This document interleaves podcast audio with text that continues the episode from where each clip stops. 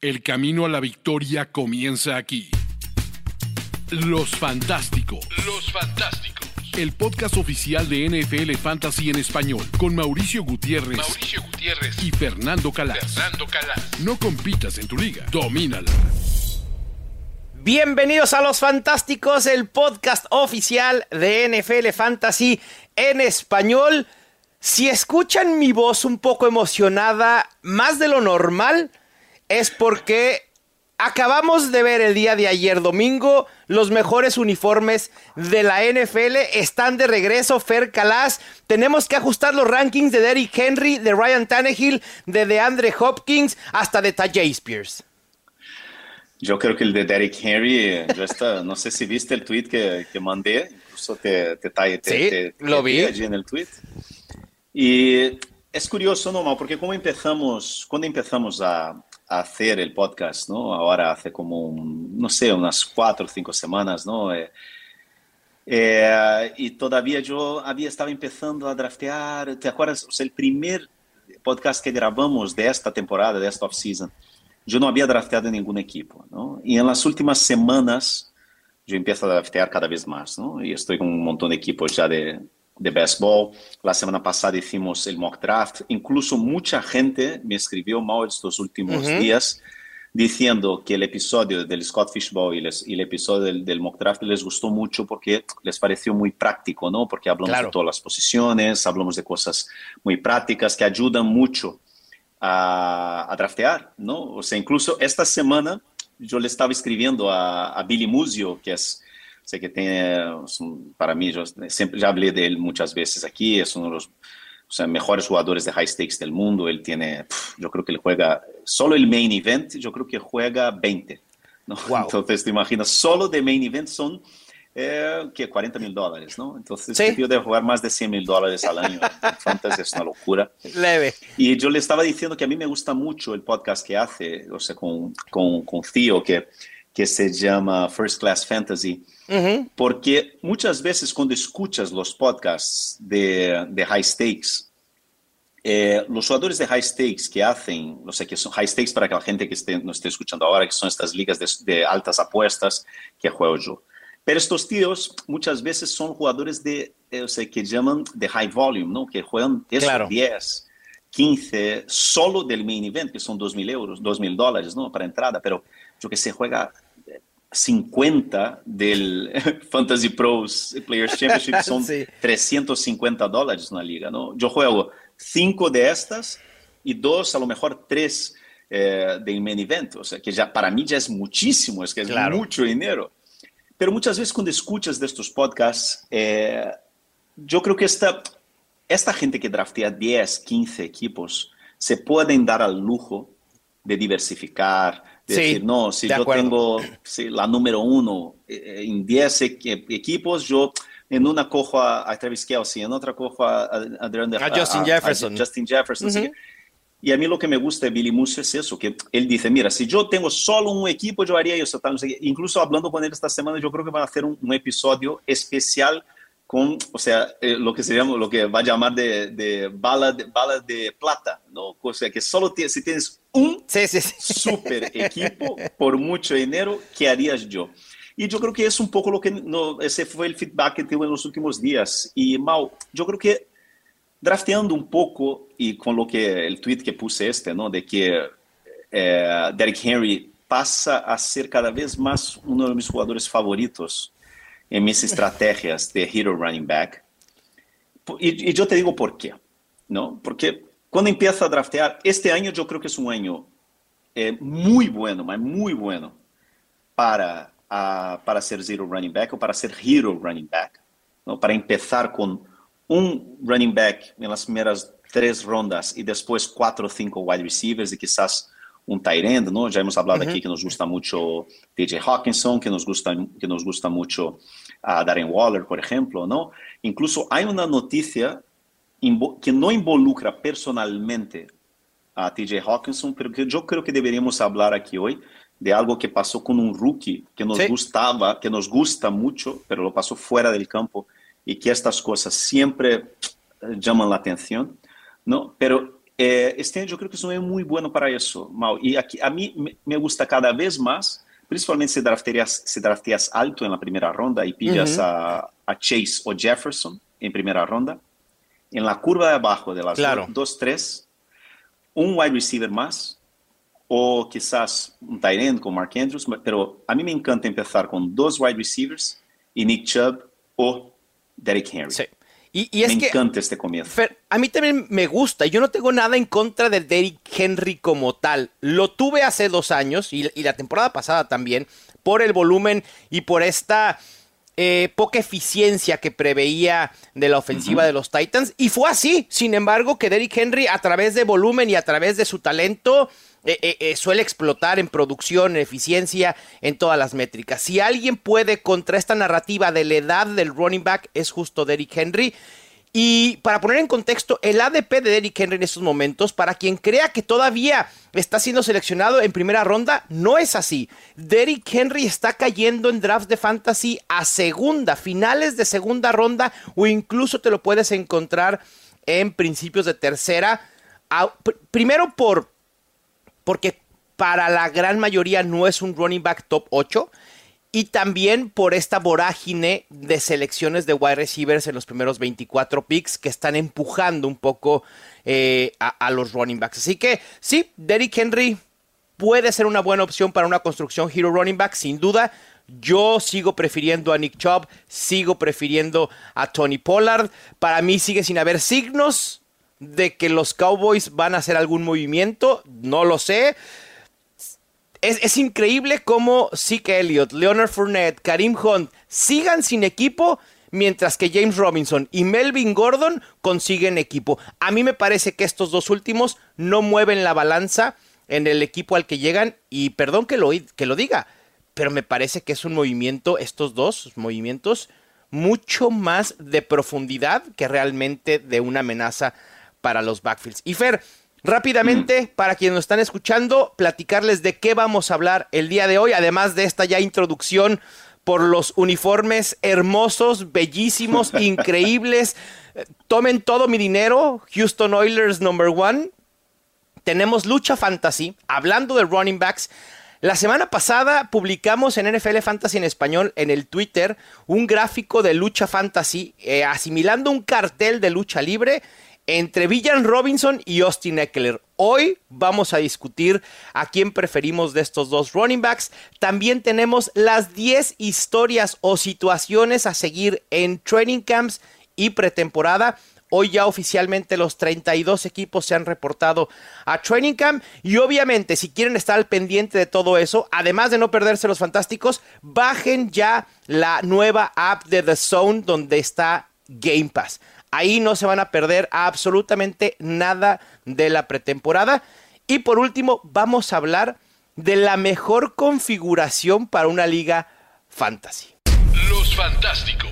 Así que, Fer, vámonos a la lucha Vamos. fantasy. ¿Máscara contra cabellera o cabe... No, es que ya ni si- no aplica cabellera contra cabellera. ¿Cómo le hacemos? Pero finalizando la lucha fantasy, lo que decías Sí. de Nick Chubb, me encanta Nick Chubb. El problema Sí. es que Nick Chubb ahora mismo su ADP es... Mm. bla, bla, bla, ahora mismo es el Subió, 14. subió 14. muchísimo. Subió 14. muchísimo. Sí. Mientras que Derrick Henry es el 21. ¿no? Pues Yo por estoy- eso yo, yo digo... Sí. sí.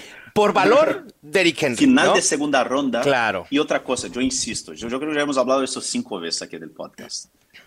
El calendario de los Titans en los playoffs de fantasy. Sí, sí, es muy Houston favorable. dos veces y Seattle. Sí, es favorable. que- Sí, sí, sí, si está, yo a- si está Derrick Henry bien físicamente ahí, es que puede marcar en los playoffs de fantasy puede marcar como 10 touchdowns tranquilamente. Qué locura, sí, puede ser. De a 3.5 por juego, ¿cómo no? Una cuota normalita para Derrick Henry, ¿no? ¿Cómo, cómo son las cosas? Ahora nos entusiasma Derrick Henry. Gra- insisto, gracias Tennessee Titans por regresarnos esos uniformes de los Houston Oilers y permitirnos Y por vol- fichar a volver a... DeAndre Hopkins, ¿no? También, sí, cómo no. Es que, la- y lo dijimos, ¿no? A- la semana pasada, cómo la, la contratación de DeAndre Hopkins aumenta la eficiencia de esta ofensiva. Y bueno, pasando a otra lucha fantasy, Fer, Austin Eckler, un running back que ha sido top 3 en las últimas dos temporadas, que nos encanta por su versatilidad, por su explosividad, por el rol que tiene, un running back que a pesar de que no consigue mil yardas por tierra, es el mejor running back en fantasy el año pasado en formatos PPR. Lo quiero contrastar y poner en esta lucha libre contra el novato Villan Robinson, porque tengo la percepción que no todo mundo está comprando el que Villan Robinson vaya a ser el caballo de batalla de los Falcons.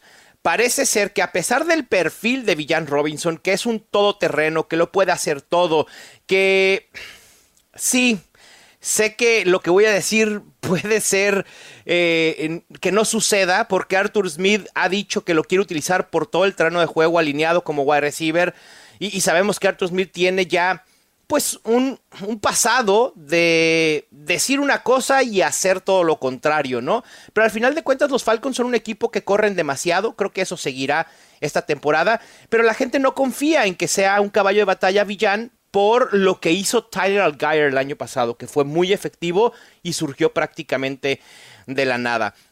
En una estos, el ADP de estos dos running backs es alrededor del pick 4 al pick 6, Fer.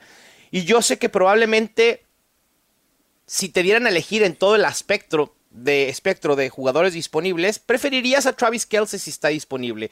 Preferirías a un wide receiver si te puedes eh, eh, conseguir, obviamente, Jamar Chase, Tyrek Hill o cualquier otro top, top 4. Pero si solo tuvieras que elegir entre Villan Robinson y Austin Eckler, ¿a quién elegirías? Y conste que no sabemos absolutamente nada de esa llamada de Zoom, de, ese cónclave de running backs que hubo en la NFL. Fíjate, Fer, desviándome un poquito, qué increíble pudiera ser saber qué se dijo entre running backs, ¿no? Sería épico, pero bueno. ¿A quién prefieres? Mira, yo creo que. Yo, yo, yo creo que es. Bueno, no, es fácil. Decir que es una elección fácil no es, porque al final, sabes, Bijan es, eh, se espera de él un talento generacional, como fue en su momento Ezekiel Elliott, como fue en su momento Saquon Barkley, eh, Christian McCaffrey, ¿no? Eh, el problema es que Austin Eckler está en...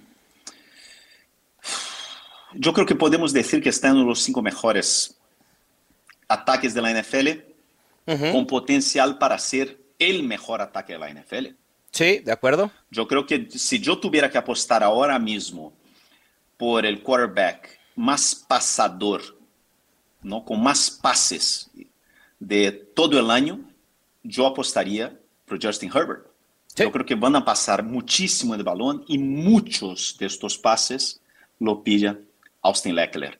Es un equipo Plorífico es un equipo que va muy probablemente pelear eh, este año por algo, yo creo que en la AFC, yo creo que es un contender muy importante. Justin Herbert, vale recordar que el año, el año pasado jugó con una costilla rota, con el hombro mal, con no sé qué, todo destrozado, ¿no? Es que lesionado y, mira lo que hizo, ¿no? Entonces, yo por seguridad y por suelo, y, y yo creo que podemos decir también por techo, yo creo que Austin Eckler tiene que ser una apuesta, tanto que, o sea, lo que decías, el ADP de Eckler ahora mismo es 4, general. Sí. ¿no? Mientras que Bijan Robinson, a mí me gusta mucho Bijan Robinson cuando cae en la esquina, cuando tengo la 12 y ah, de vez en cuando suele caer, pero Bijan Robinson ahora mismo difícil que pase a la 9, ¿no? 8, 9, porque en general es que está en una, en una zona que que es difícil, ¿no? Es que a lo mejor puede caer porque hay gente que le gusta más los wide receivers, ves a CD Lamb eh, antes que él, Tyreek Hill, y ahí alguien va a por AJ Brown, Stephen Diggs, y resulta que te cae en la 12, 11, ¿no? Yo creo que en estos casos a mí me gusta porque tiene un potencial absurdo, ¿no? Enorme, pero no sabemos qué esperar, ¿no? Del ataque de los, de los Falcons. Es, eh, a mí me da mucho miedo en apostar por estos running backs en equipos, pero vale recordar que es una división que abierta. Totalmente abierta, con defensas dudosas. Yo creo que si, si Desmond Reader eh, empieza bien la temporada, si ese equipo empieza a conectarse bien, ojo, ¿eh? porque es un ataque bueno, con, es un ataque bueno, no, un ataque que tiene armas exteriores uh -huh. muy buenas, ¿no? En Drake London, en Kyle Pitts, pero si tuviera que elegir entre los dos, yo creo que no tendría ninguna duda, yo creo que iría con Austin Eckler. Mi cara, Fernando Calas, lo dice todo. Déjame, me pongo a estirar porque... Ahora sí, me voy a subir al ring porque no tomé nota de absolutamente todo lo que dijiste, que el análisis es muy bueno y es muy válido, Fernando Calas, pero estás equivocado. Déjame, te lo digo de frente, hacia los ojos. A mí, denme a Villan Robinson. Y aquí van mis razones. En las últimas 19 temporadas, Fer, ni un solo running back que ha quedado como el mejor running back en fantasy football ha logrado repetir. Austin Eckler, perdón, me encanta, lo respeto, amamos que juegue fantasy football, pero las probabilidades de que vuelva a repetir como el mejor running back en fantasy son muy pocas. Así que el techo para mí quizá no esté ahí. El suelo sí estoy de acuerdo contigo. Y después, estoy, estoy este, generando un contenido que se llama Buscando al nuevo running back 1. Justo por esto, por esto que acabo de decir, que en 19 años ningún running back 1 ha repetido. La radiografía de un running back 1 en fantasy es que sea el running back principal en su equipo y que tenga menos de 25 años. Villan Robinson, palomita. Segundo criterio, que fueran seleccionados en las primeras tres rondas del draft de la NFL. Villan Robinson, palomita. Y el último y el más importante, y que es donde viene el piso, si quieren piso, también Villan Robinson tiene ese piso, y es 310 toques al menos en esa temporada. Que no les extrañe, si Villan Robinson, que cumple con todos los requisitos de la radiografía de un running back 1, termina como el mejor corredor en fantasy este año. Si lo logro conseguir en el pick 5 o 6, yo estoy encantado. Sin embargo, como lo dije en un principio, es muy probable que en ese rango prefiramos wide receivers. Por el hecho que puedes encontrar a Nick Chubb, a Derrick Henry o incluso a Tony Pollard o a Ramondre Stevenson un poco más tarde. Pero si tú me dijeras, en un draft normal, si, si, si Imagínate que nos subamos al DeLorean y nos vayamos al pasado, no al futuro, sino al pasado. Y dijéramos, estamos en un draft con los mismos jugadores de este año, con los valores de este año, y estamos en un draft de hace cuatro años donde se van 10 running backs, a mí dame a Villan Robinson justo en el pick 3. Después de Austin Eckler, digo, después de, de Christian McCaffrey y probablemente después de Justin Jefferson. Punto. Tanto así me gusta Villan. Bueno, yo sigo creyendo que Austin Eckler, o sea, ha sido el líder de la NFL en touchdowns eh, como running back, eh, pero no solo touchdowns de carrera, pero de pases también. Es, es, es, el centro, es la columna uh -huh. vertebral de este ataque de los, de los Chargers, que vuelvo a decir, va a marcar muchísimos puntos, un ataque espectacular. Me gusta Bijan Robinson, pero yo creo que si yo tengo, por ejemplo, te voy a decir, si yo tengo las 5, las 5, sí. sí. Si yo tengo las 5 y ya salieron Justin Jefferson, eh, Jamar Chase, Travis Kelsey. Travis Kelsey y Christian McCaffrey, si yo tengo las 5, yo iría con Austin Eckler. Y fíjate, muy curioso, aquí voy a integrar o, haz de cuenta, como en la lucha libre, llega un running back así de la nada a subirse al ring a pelear. Porque hace dos semanas probablemente el running back que hubieras elegido hubiera sido Saquon Barkley, ¿cierto? No por, por todo okay. lo que hemos hablado, ¿no? En los últimos, no, en los últimos antes de, antes de saber del posible holdout de Saquon Barkley. Cuando tú dijiste sí, que lo tienes con. Yo ya, ya claro. habíamos hablado que esperábamos, sí, que estábamos... Eh, yo creo que si, si no tuve, si hubiera renovado, yo te digo, yo creo, yo creo que con Barkley, el número uno no sería una locura, ¿no? Claro. Eh, por lo que esperamos de los Giants, tal. Pero ahora mismo sé con Barkley y además con, o sea, como, como está hablando y con todo, a mí me da mucho miedo, mucho miedo que haya un holdout y que se decida simplemente no jugar cinco o seis partidos este año. Por, por cierto, Fer, me, me están, me están eh, anunciando que Josh Jacobs acaba de abandonar la arena. Ni siquiera el ring, sino la arena completa. Josh Jacobs acaba de salir de Las Vegas en avión y que no sabe cuándo va a regresar. Nos preocupa más Josh Jacobs que Saquon Barkley. Recuerden que ya se los habíamos dicho. Ese tema está más complicado aún. Uf, vamos a ver. Y, Dalvin Cook que sigue sin firmar. Y Ezekiel Elliott que también no tiene equipo. Ah, habías. ¿Habías tenido, Fer, un off-season tan entretenido en la posición de running backs eh, como este año? Yo creo que pocos, ¿eh? Yo recuerdo pocos.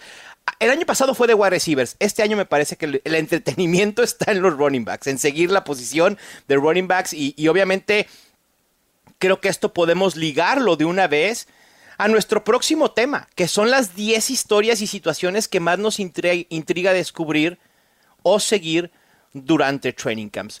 Porque año tras año, Fer, lo hemos visto, lo hemos comprobado estas batallas de posición, estos esquemas ofensivos, la utilización que le dan los equipos a los running backs, definen mucho del futuro y del valor fantasy de corredores, también de wide receivers, de corebacks, pero específico de running backs.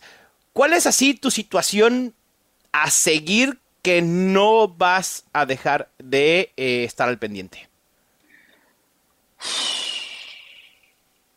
Es que es, o sea, yo, eh, yo hice trampa, ¿no? Me habías dicho que pidiera cinco. No, casi no hiciste trampa. O sea, hiciste cinco en uno y luego te fuiste con otros cinco.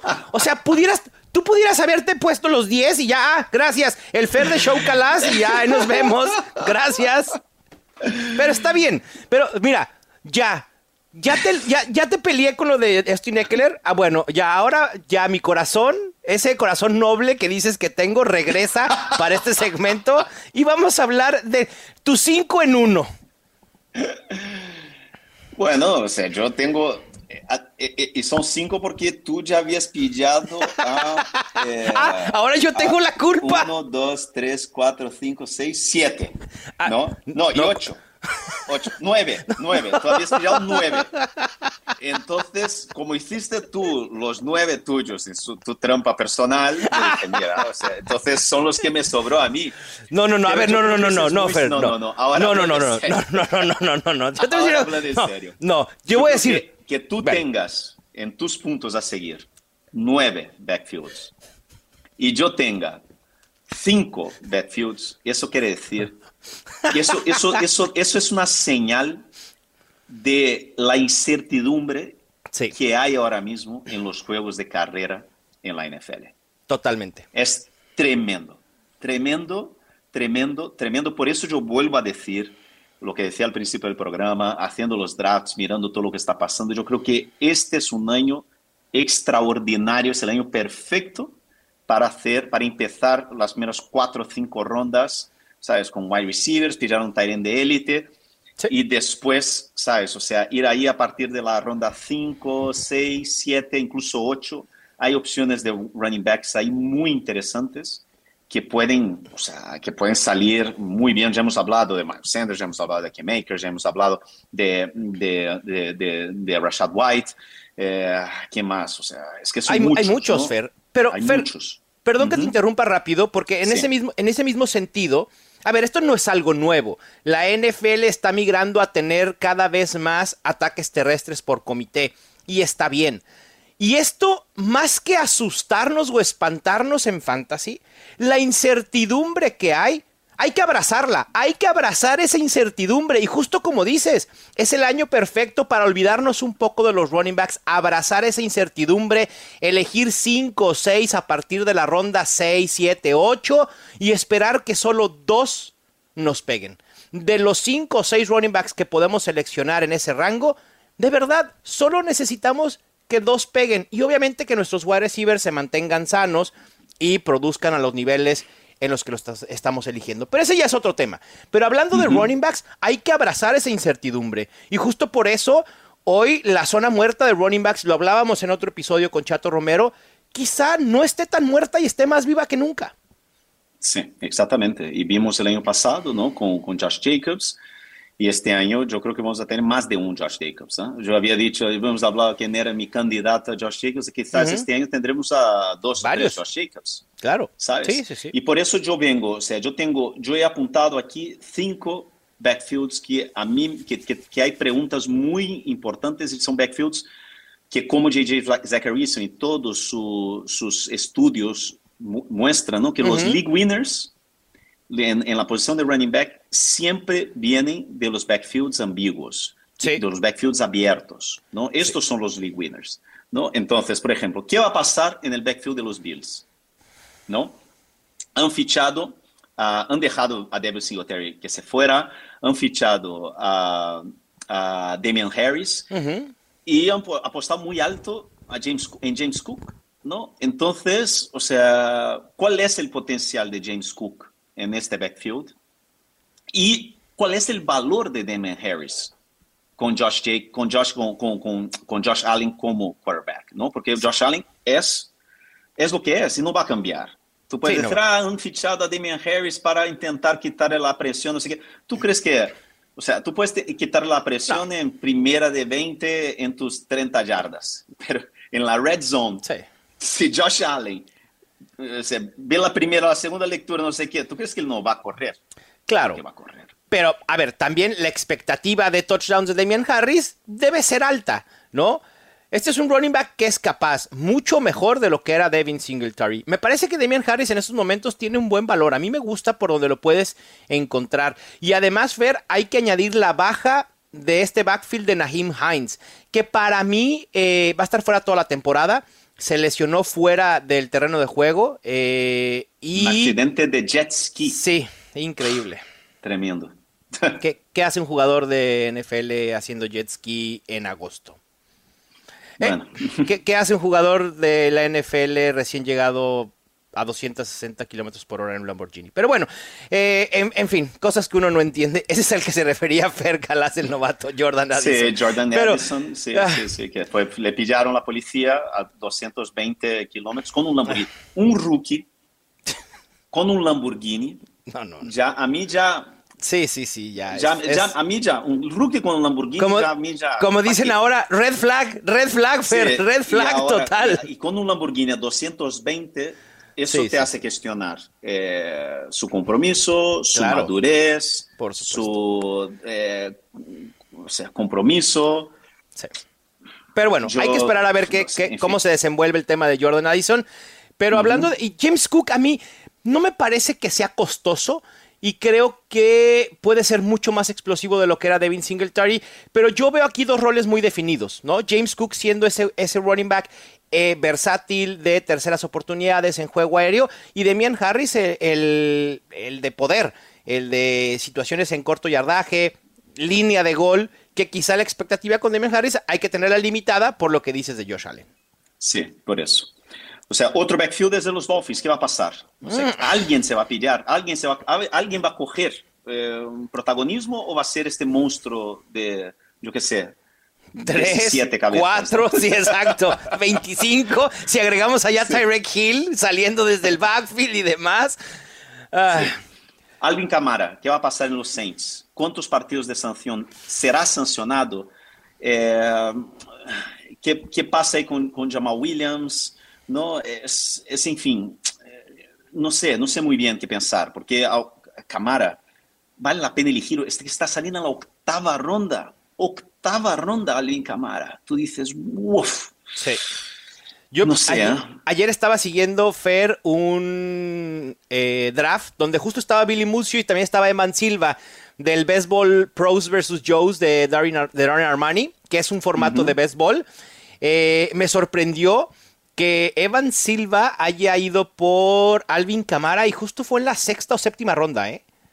Él, en mi liga, que estoy con él en el Scott Fishball, él también ha elegido a Alvin Camara. Sí. Yo creo es que puede ser un buen valor, Fer. Si son cuatro juegos de suspensión. A ver, hay que entender que Alvin Camara yo al menos no lo veo regresando a esos rangos de ser un running back top 5, probablemente tampoco a ser un running back top 10.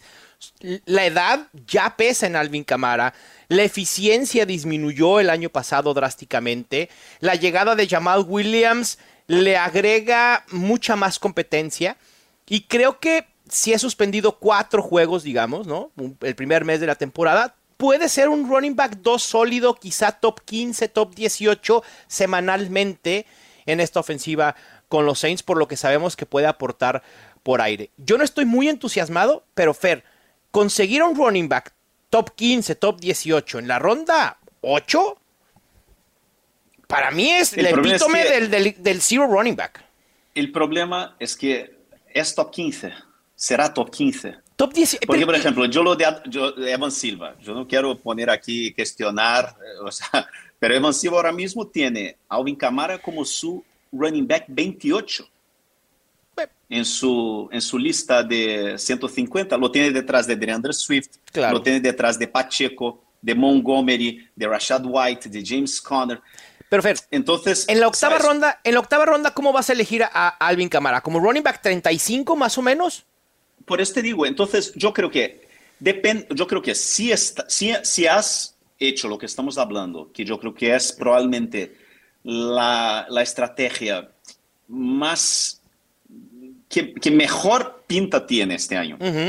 No empezar el, draft con tres wide receivers potentes y un tight end de élite, eh, y después, o incluso más, cuatro wide receivers, un tight end pides ahí a, lo que sea, a Lawrence, ¿no? O a Justin Herbert como tu quarterback, si cae uno de los dos, ¿no? Y ahí después, ¿sabes? Tienes que pillar cuatro, cinco, seis running backs. si uno de ellos es Alvin Kamara en octava ronda, a mí no me parece mala apuesta. Para nada. Claro que no. Para, nada. No. sí, a mí me preocupa que conforme tengamos omisión de parte de la liga en una suspensión, el ADP de Alvin Camara comience a subir de cara a donde se lleva la mayoría de drafts, que es agosto. Y ahí, ya quinta ronda, no gracias. Sin duda, sin duda. Este, ahí va a llegar yo para saltar al, siguiente. Yo, estoy convencido que en el momento que salga la sanción, si no es una sanción muy dura, yo creo que Camara va a subir a quinta, a lo mejor cuarta ronda incluso. Sí, y ahí yo ya no estoy tan deseoso de seleccionarlo. Preferiría apostar por los wide receivers o incluso por otros running backs como eh, Joe Mixon, Miles Sanders, J.K. Dobbins, Cam Akers, Rashad White, que son, Fer, justamente eh, situaciones que a mí me intrigan de, cara al training camp y pretemporada, de ver si realmente serán los caballos de batalla de sus equipos. Agrego a Nick Chubb y a Ramondre Stevenson ahí porque pues se ha dicho mucho que Jerome Ford pudiera tener cierto rol quitándole un poco de volumen a Nick Chubb. Yo no lo creo, pero quiero verlo y quiero confirmarlo. Ramondre Stevenson, los Patriots se dice que siguen siendo uno de los favoritos para llevarse a Dalvin Cook, lo que impactaría obviamente el valor de Stevenson. Y con Mixon, Sanders, Dobbins, Akers y White, ver realmente si lo que están diciendo sus equipos va a ser una situación real. De Dobbins me preocupa que haya sido colocado en la lista PUP por los Ravens. Decía el doctor Edwin Porras, no hay mucha claridad si los Ravens utilizaron este recurso de ponerlo en la lista PUP realmente porque no está al 100% de su lesión en la rodilla o por el tema de que Dobbins había dicho que traía ahí ganas de renovar su contrato. Y eso no lo sabemos.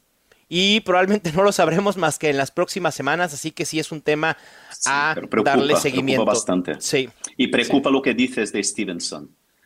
Demasiado humo, ¿eh? demasiado humo ah. saliendo de los Patriots, demasiados rumores, demasiadas dudas. Ahí empieza a pensar al final de la temporada pasada con la producción y con la, la involucración de, de Stevenson que empezó a caer lentamente en este ataque me da miedo que los Patriots no le vean como caballo de, batalla. De batalla. O sea, yo creo que ahora mismo, eh, y yo te digo una cosa, ahora mismo yo creo que Stevenson, donde, donde está saliendo en los drafts, es indrafteable.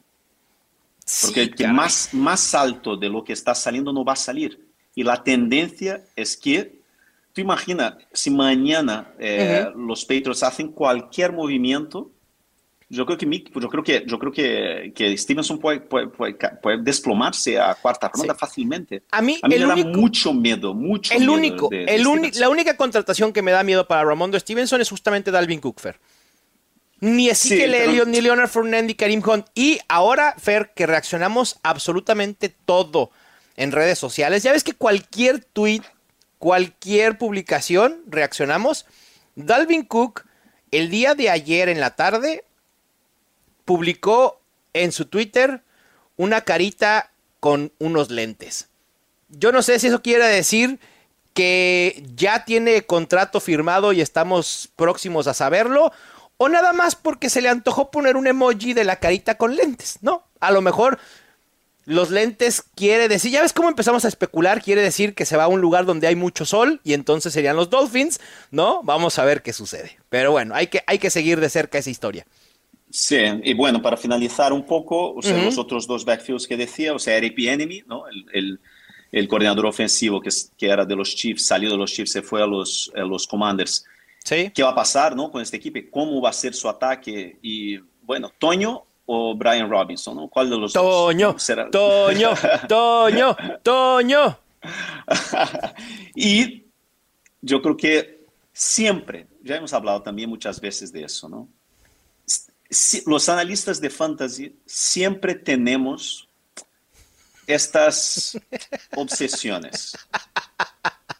Siempre. Poquito. Ha pasado, o sea, por ejemplo, tú estás ahí gritando Toño, Toño, Toño. Claro. Eh, el año pasado me pagué una primera ronda de una Dynasty por, por Toño. ¿Sabes? Siempre tenemos estas cosas. O sea, hay unos jugadores que nos gustan muchísimo más a nosotros que a los entrenadores de la NFL. Sí, sí, sí, sí, Vimos eso, por ejemplo, con Kevin Coleman durante años, ¿no? que fue allí suplente eh, en los Falcons y cuando salió de los Falcons fue a San Francisco y dice, ah, no sé qué, Jerry McKinnon, la misma cosa, ¿no? Siempre hay estos, ¿no? Eh, Antonio Gibson. Y yo creo que hay también, la, yo creo que el último de la camada es de Andrew Swift, ¿no? Sí. Y está la gente enamorada de Andrew Swift. Eh, se fue de los Lions por la puerta de atrás. Los Lions le dieron prácticamente regalado a los Eagles. Eh, y, ¿Qué va a pasar con Andrew Swift en este ataque, que es un ataque ya que ya sabemos cómo hemos hablado antes de Josh Jacobs, eh, de, de, Josh Allen, que, sabes, hurts, sí, limita. Limita muchísimo la producción de los running backs. Han fichado a Rashad Penny que si no fuera por los problemas físicos, era uno de los 10 mejores running backs en términos de talento global de toda la NFL, ¿no? El problema son las lesiones recurrentes que tiene. yo quiero saber qué va a pasar con, con DeAndre Swift y cuál va a ser su rol, o si tendrá algún rol, porque a lo mejor Ronald Jones, ¿no? ¡Ay, Ronald Jones, Ronald Jones! Es que siempre, por eso te digo, eh, yo, yo soy muy, muy Ah, no sé. Renuente no me lo creo. Sí, yo también. No, me lo creo. A lo mejor yo voy después voy a tener que, cantar Yo era ateo, pero ahora creo. Pero de momento sigo siendo bastante ateo con DeAndre Swift. Ahora sí, hay que ver para creer, ¿no? Aquí se aplica, hay que ver para creer con DeAndre Swift y Rashad Penny en Filadelfia. Fer, yo también para agregar de una vez a, las situaciones que, que quiero estar al pendiente en training camp y pretemporada de running backs, la batalla posicional del running back 1 en Chicago. Hablaste de Josh Allen y cómo limita tener un coreback con movilidad al running back. Lo mismo acabamos de decir con Jalen Hurts. Lo mismo aplica con Justin Fields en los Bears. Sin embargo, a pesar de que Khalil Herbert fue efectivo en ausencias de David Montgomery en el pasado, yo no estoy tan seguro que Khalil Herbert tenga el puesto asegurado. Eh, esta nuevo, eh, nueva administración, por así decirlo, de los coaches eh, y del equipo, no estoy seguro que estén tan alto en Khalil Herbert como quizá pudiéramos haber estado nosotros. Además, el ADP no lo demuestra ni los rankings. Si realmente pensáramos que Khalil Herbert es el heredero del rol de David Montgomery, lo tendríamos que colocar como un running back 2 sólido y no es así. En mis rankings, por esta misma razón, lo tengo como un running back 30 y bajos. A mí, Roshan Johnson me da vibras de Tyler Algier. creo que puede ser un running back que surja un poco de la nada, con poco renombre, con poco capital del draft, por así decirlo, que se haga de la titularidad eventualmente de un equipo y logre ser un running back por lo menos top 30. Y eso me intriga mucho ver en el training camp de los Bears. Muy bien. ¿Qué más te intriga Tifer? A mí me intriga cómo será la conexión de Gareth Wilson con, con Aaron Rodgers. Uf. Porque Aaron Rodgers, se puede esperar cualquier cosa de Aaron Rodgers. Para lo bueno y para lo malo. Claro. Últimamente mucho más para lo malo sí. que para lo bueno. Últimamente, en los últimos muchos años, ¿no? Al final es así. Ya vimos como durante todo, o sea, nos hemos encantado todos el año pasado con Gareth Wilson. Es una máquina, es un monstruo, es un fenómeno, ¿sabes? Pero eh, Aaron Rodgers llega a, a, a Nueva York y ya ah, quiero fichar a mi amigo, al hermano de mi amigo, a mi cuñado y que traiga también a mi perro. Es que él quiere traer a todos sus amigos, a todo el mundo, no sé qué.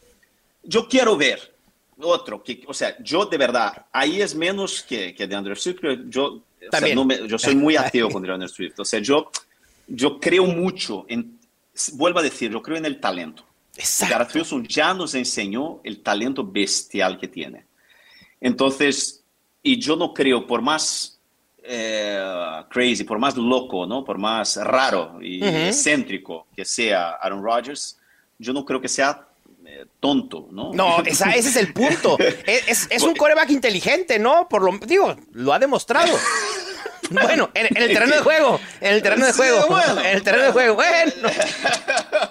en fin, eh, yo no sé, yo quiero, pero quiero ver cómo va a ser esta conexión, sí. si hará conexión o no, porque yo estoy, de verdad, estoy, estoy deseando que haya, porque yo estoy deseando que Gareth Wilson sea este nuevo, una nueva superestrella en la NFL, porque el potencial lo tiene. El fin de semana, Fer, ya tuvimos el primer highlight de Garrett Wilson atrapando un pase de Aaron Rodgers y obviamente las redes sociales se volvieron locas por completo. Pero hay que esperar, tranquilos. Acuérdense que esos highlights de, Training Camp suelen ser engañosos y no por uno vamos a sobre reaccionar. Eh, Fer, yo, eh, la batalla del wide receiver 2 en los Packers, eh, un wide receiver de segundo año frente a un wide receiver novato. Para mí, por más que nos que hemos leído que la química que están desarrollando Jordan Love y Romeo Dobbs es fuerte. Yo no estoy tan seguro que Romeo Dobbs tenga el perfil para ser el número 2 en targets en los Packers. Para mí, Jaden Reed es un wide receiver mucho más versátil que puede jugar por dentro, que puede jugar por fuera. Y esta versatilidad le puede dar el puesto número 2 detrás de Christian Watson. Así que también creo que hay que estar al pendiente sobre eso. Bueno, eh, otro tuyo.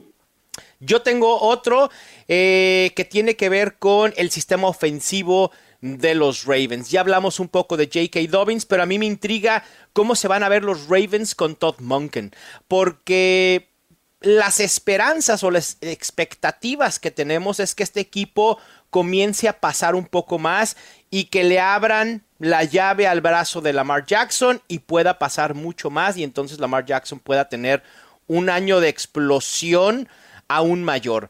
Eh, los objetivos de Lamar Jackson por aire son estratosféricos. Dijo que quiere que 5 mil yardas, me parece, o 6 mil yardas, no me acuerdo qué había, había dicho, es una locura. Eh, pero sí me intriga ver cómo va a estar este esquema ofensivo, porque obviamente si tenemos un eh, porcentaje mayor de intentos de pase en los Ravens, esto va a permear en Mark Andrews, ¿no? Que incluso con mayor volumen pudiera pelearle a Travis Kelce para hacer el tight end 1. Eh, Rashad Bateman o del Beckham, Safe Flowers. Los rumores ahora del training camp es que Safe Flowers está siendo el mejor receptor en esta ofensiva. Así que en general los Ravens me intrigan de cara a su training camp. Para que la gente que no sepa, o sea, Todd Monken viene de la Universidad de Georgia, o sea, Sí. segundo título nacional. Este año su ataque, un ataque súper explosivo, súper creativo, o sea, tuvo una media de casi 41 puntos por partido. Sí. O sea, es que es, y es todo lo contrario ¿sabes? Sí. de lo que era Greg Roman, Totalmente. que, que era el coordinador de carreras de San Francisco con Jim Harbaugh antes de irse con su hermano, con John Harbaugh, a los Ravens, ¿no? Un ataque muy corredor, muy conservador. Entonces se espera algo muy parecido, o sea, muy de college football, ¿no? De fútbol universitario, un ataque abierto, un ataque muy explosivo, con el quarterback, probablemente el quarterback más explosivo de la NFL, ¿no? Que es Lamar Jackson. Entonces, bueno, ya veremos, pero es muy divertido. Yo contigo. Fer, deseando saber qué va a pasar con esta. Dijiste ofensiva así muy de college y en automático, perdón, pero mi mente no lo pudo evitar pensé en los fracasos de Chip Kelly y de Urban Meyer. Oh, y, cómo, se llama? El Playboy de, Arizona. también, ¿sabes? O sea, es que, Esperemos que no sea así. Esperemos que no sea así. A ver. Hasta, me olvidé el nombre del Playboy de Arizona. Bueno, en fin. Sí. En fin, eh, pero eso sí. Cliff ¿Ah? Kingsbury. Muchas gracias a la producción. Cliff Kingsbury. Harbaugh, el, coach del Ravens, es un coach muy inteligente, muy sensato y creo que él puede, puede ahí equilibrar con Todd Monken. A mí Todd Monken como coordinador ofensivo me parece buena opción. Vamos a ver qué sucede, pero sí hay que estar Va divertido, por lo Muy divertido, sí. Bueno, yo te digo, mis dos últimas son eh, qué va a pasar, cómo va a regresar y si, si va a regresar, cuándo va a regresar y cómo va a regresar Brock Purdy. ¿No? hay un artículo esta semana de Tim Kawakami en The Athletic, que Tim Kawakami es uno de los reporteros más veteranos de, de, la escena deportiva de San Francisco. Es uno de los fundadores ¿no? de, Athletic, es el jefe de la de Bay Area, ¿no? de, Athletic. Eh, y él hace un argumento, y, o sea, él, él, habla en su artículo esta semana, él dice que este año él cree que este puede ser que sea el mejor elenco de la historia en términos de profundidad que San Francisco ya tuvo. O sea, no soy yo que estoy hablando. No, yo sé, yo sé que no eres tú. O sea, entonces, ¿por qué hablamos joder, de la historia de San Francisco? Sí, pero cuando él empieza a hablar, lo que, o sea, lo que dice es de cuestión de profundidad de plantilla, ¿no? Es lo que decimos siempre. Claro. ¿no? O sea, la profundidad de la plantilla de San Francisco es una cosa extraordinaria, o sea, es que es y por eso parece que todos los años eh, o sea, ya San Francisco ya entra en el primer partido ya pensando en la estrategia para la final de conferencia, porque es básicamente es lo que es en los últimos, desde que prácticamente desde el segundo y tercer años de Kyle Shanahan, ¿no? Entonces, si Brock Purdy vuelve de verdad como están diciendo, ¿no? ya para el training camp y empieza a estar involucrado y está bastante adelantado, yo creo que y a ver si vuelve también evoluciona en relación a lo que vimos el año pasado, ¿no? Siendo el último jugador drafteado de todo el draft, no fue el último quarterback, es el Mr. Irrelevant, ¿no? El último. Yo creo que podemos tener ahí eh, eh, un, impacto para el fantasy bestial, porque este ataque tiene armas, es una locura las armas que tiene este ataque y que, ojo, ¿eh? a mí me gusta, yo quiero saber qué va a pasar con Brock Purdy eh, en las próximas semanas. Y, eh, no sé, y último, y si habrá una tercera opción fantasy en los Chiefs. O si va, si va, a seguir siendo lo que fue el año pasado, porque cuando se fuera Tarek Hill, vuelvo a recordar las conversaciones que estamos teniendo aquí en el podcast el año pasado, ¿no, Mau? Sí.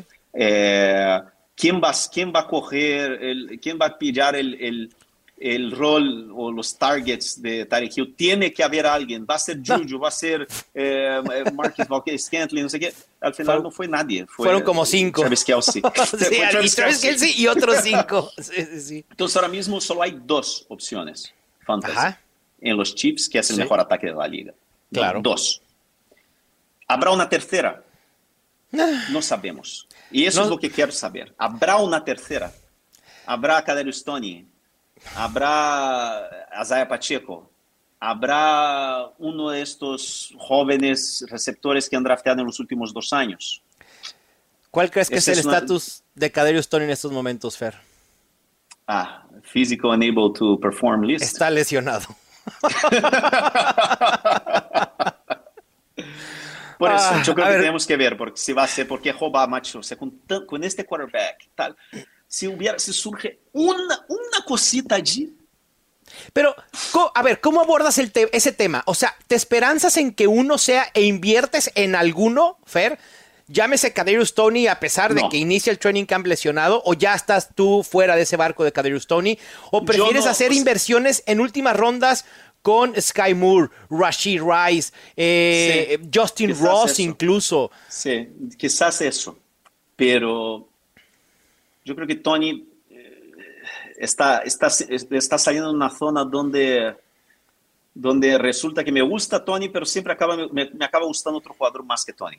Sí. Y resulta que yo estoy viendo que voy a terminar sin Tony en ninguna, en ninguna liga y no quiero también ser demasiado agresivo y decir, ah, yo voy a por él de cualquier manera. Y al final, ¿sabes? ¿Te parecía que Juju Smith-Schuster era o es un wide receiver mucho más talentoso de todo el elenco de wide receivers que hay actualmente en los Chiefs? No. ¿No te parece? Ok. No, porque Juju, eh, cuando se fue a los Chiefs, la duda que teníamos el año pasado, y por eso tanta gente apostó tan alto por él, que fue el caso también de Allen Robinson, ¿no? Claro. O sea, decimos, no, no, era, la, era, por, era el equipo donde estaba, él tiene talento, no sé qué, y, tanto Robinson como Juju ya vimos que no, que, que no son superestrellas, no son supertalentos. Te, te lo decía, te lo decía porque en caso de que la respuesta fuera sí, te diría, ¿por qué entonces, si el año pasado no sucedió con un wide receiver que en el papel pudiera verse como más talentoso, ¿por qué esperamos que suceda este año? Yo, a mí me parece que, que la, el escenario es que vuelva a suceder exactamente lo mismo en estos Chiefs, que no haya uno, un wide receiver que destaque por sobre el resto, porque no hay un talento élite en estos momentos en los Chiefs en la posición de wide receiver. Y por eso nos entusiasmaba una hipotética llegada de, de Andrew Hopkins y que él fuera el wide receiver uno de Patrick Mahomes. Pero en estos momentos la puerta está abierta para cualquiera, incluso hasta por ahí MBS, eh, Justin y los, los novatos Justin. No, y los, y los running backs lo mismo. Ese Claro. es un equipo que usa la- o sea, el hot hand, ¿no? El jugador que Sí. está, el que, el que entrena mejor en la semana anterior al partido Es el que juega. tiene más carreras. Sí, de acuerdo. Entonces, demasiado, pues pueden haber como cuatro o cinco running backs en este backfield que, que, que hagan semanas de running back uno, perfectamente. Y que hagan una semana quizás en la temporada, ¿sabes? Totalmente. Es difícil, difícil apostar en cualquier otro jugador que no sea eh, Patrick Mahomes y Travis Kelsey.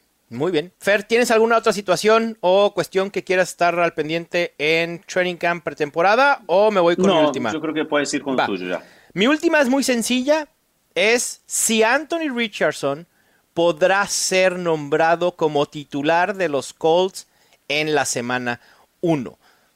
Todo apuntaba a que sí, pero últimamente ha habido declaraciones en las que quizá Garner Minshew pueda ser el titular en la semana 1.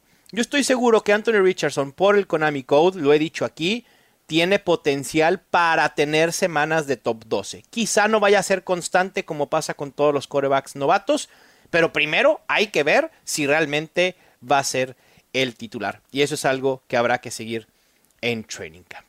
Los Fantásticos. Fer, vamos ahora con la mejor configuración que puedes tener para tu liga. Ya sea que busques eh, mayor diversión, mayor reto, ¿no? Para mí, la mejor configuración, y voy voy a empezar a hablar yo porque mi configuración creo que es un punto medio para casuales y ávidos. Y siento que tu configuración es para dar un paso más allá en tu evolución como jugador de fantasy. Para mí, muy sencillo la puntuación PPR, puntos por recepción. Y en el roster, a mí me gusta jugar con un quarterback, dos running backs, tres wide receivers, un tight end, dos flex y ocho bancas. Si se están preguntando dónde quedaron los kickers y defensas, yo los elimino y los convierto en flexes para darle mucha mayor relevancia a las posiciones de running back y de wide receiver y por ahí incluso también abrir la posibilidad de utilizar un segundo tight end en uno de los flex. Si quieren quitar un poco de, de este de la suerte del fantasy, para mí kickers y defensas son posiciones muy muy volátiles que aportan poco, así que cambien su configuración de liga y utilicen este roster y ese sistema de puntuación. Fer, ¿a ti cómo te gusta jugar tus ligas? ¿Cuál crees que sea verdaderamente un reto para aquellos que ya tienen quizá algunos años, algunas temporadas jugando fantasy y quieren ir más allá, quieren disfrutarlo más y, insisto, hacerlo un reto mayor?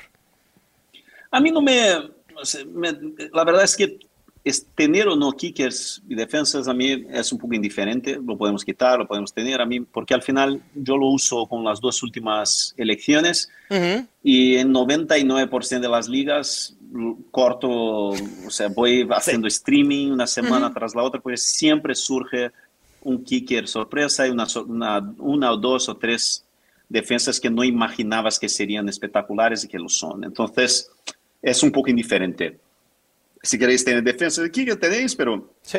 a mí no tengo mucha diferencia. Pero hay, hay algunas cosas, hay así dos puntos que a, que a mí me gusta tener. Primero, que las ligas tengan, yo creo que las ligas de 12 son mejores que las ligas de 10. Sí, de acuerdo. Si tienes las ligas de 10, yo creo que mejor tener menos banca, ¿no? menos banquillo, menos suplentes para que haya más opciones. O sea, tú dijiste de tener 8 jugadores suplentes, sí. yo digo de tener 6 jugadores suplentes para que pueda haber opciones interesantes en, en, en, el waiver para la gente que quizás no es tan aficionada y no conoce todo, porque al final, si hay como dos o tres personas que, que saben un poco más de fantasy que todos los demás y no, que no están muy involucrados en la off-season tal, y después ocho jugadores en el banquillo, resulta que el tío empieza la temporada, no, no tiene un buen equipo y claro. es, no encuentra a nadie en agencia libre y tú dices, ah, y es, esos son los casos que acaban abandonando las ligas. Eso, por siempre, eso es cierto. Sí, por eso yo siempre sugiero eh, que, no sé, que tengan banquillos más, eh, con menos jugadores. Okay. Seis jugadores yo creo que es suficiente. Eh, porque así se puede dar más flexibilidad también. Y también de alguna manera, los que draftean muy bien, si hay uno de tu liga que draftea súper bien, él va o sea, él al final va a ser obligado a cortar jugadores buenos. ¿no? De acuerdo. Entonces, es sí, sí, una sí. manera un poco de equilibrar el nivel de las ligas. Mm, me gusta, ¿eh? Yo, Yo, estoy... yo, lo de las ¿no? ocho bancas, Fer, lo pongo porque a mí me gusta darle más peso al draft que la agencia libre o waivers. Ese simplemente, porque a mí me gusta. Mi, yo, como jugador de fantasy, me preparo mucho más para eh, el draft. Y luego también cuando uno juega 13, 15 ligas durante la temporada, es muy difícil estar al pendiente de los waivers. Entonces, por eso esa configuración es la que a mí me ha funcionado. Eh, pero, pero insisto, es muy buena idea la tuya de acotar las bancas para que existan opciones en waivers y que la gente pueda estar mucho más activa y pueda equilibrar un equipo después de haber tenido un mal draft o lesiones. Sí, por eso. O sea, yo creo que eh, cuatro, cuatro eh, tres, tres, wide receivers, dos uh -huh. running backs, un tight end, dos flex, yo creo que está, es suficiente. Sí. Y en el flex sea running back, wide receiver y tight end. Una cosa que yo invito a la gente que intente hacer es usar tight end premium. ¿Sabes? Venga, me gusta. Por recepción. Eh, un punto y medio por recepción para los tight ends. Uh -huh. Porque así añade un poco de salsa, ¿no? Dale ahí un, ¿sabes? Un poco de salsa, hace con que el, el jugador que tenga ahí la osadía de pillar a, a, a Travis Kelsey en primera ronda, claro. ¿sabes? O sea, pueda equilibrar un poco, ¿no? El, contra aquellos que, que sacan, a, que salen de, la, de, las dos primeras rondas con un wide receiver, un tight end de élite, un tight end o un wide receiver, un running back de élite. Entonces, yo pondría eso, punto y medio por recepción para los tight ends, tight end premium también.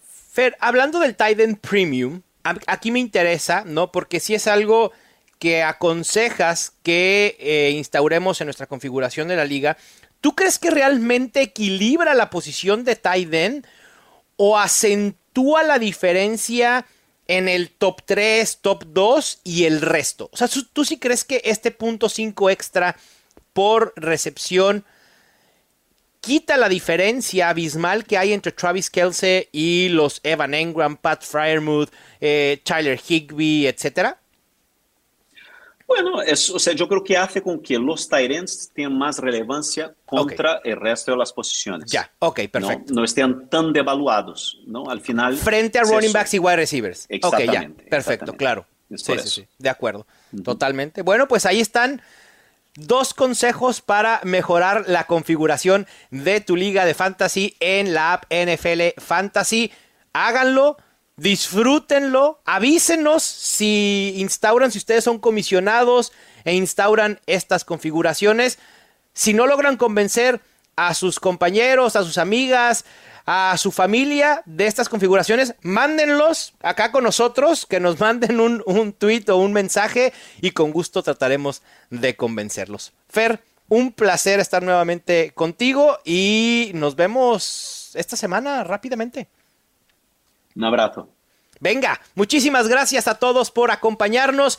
Recuerden suscribirse al podcast si no lo han hecho, descargar la app donde además de jugar fantasy pueden consumir directamente el contenido que estamos generando. Les mando un fuerte abrazo. Esto fue Los Fantásticos, el podcast oficial de NFL Fantasy en español. Ya tienes todo lo que necesitas para dominar tu liga. Los Fantásticos. Los Fantásticos. El podcast oficial de NFL Fantasy en español. Con Mauricio Gutiérrez y Fernando Calas. Productores ejecutivos. Luis Obregón y Gerardo Chapa. Producción y voz en off. Antonio Semper. Una producción de primero y diez para NFL.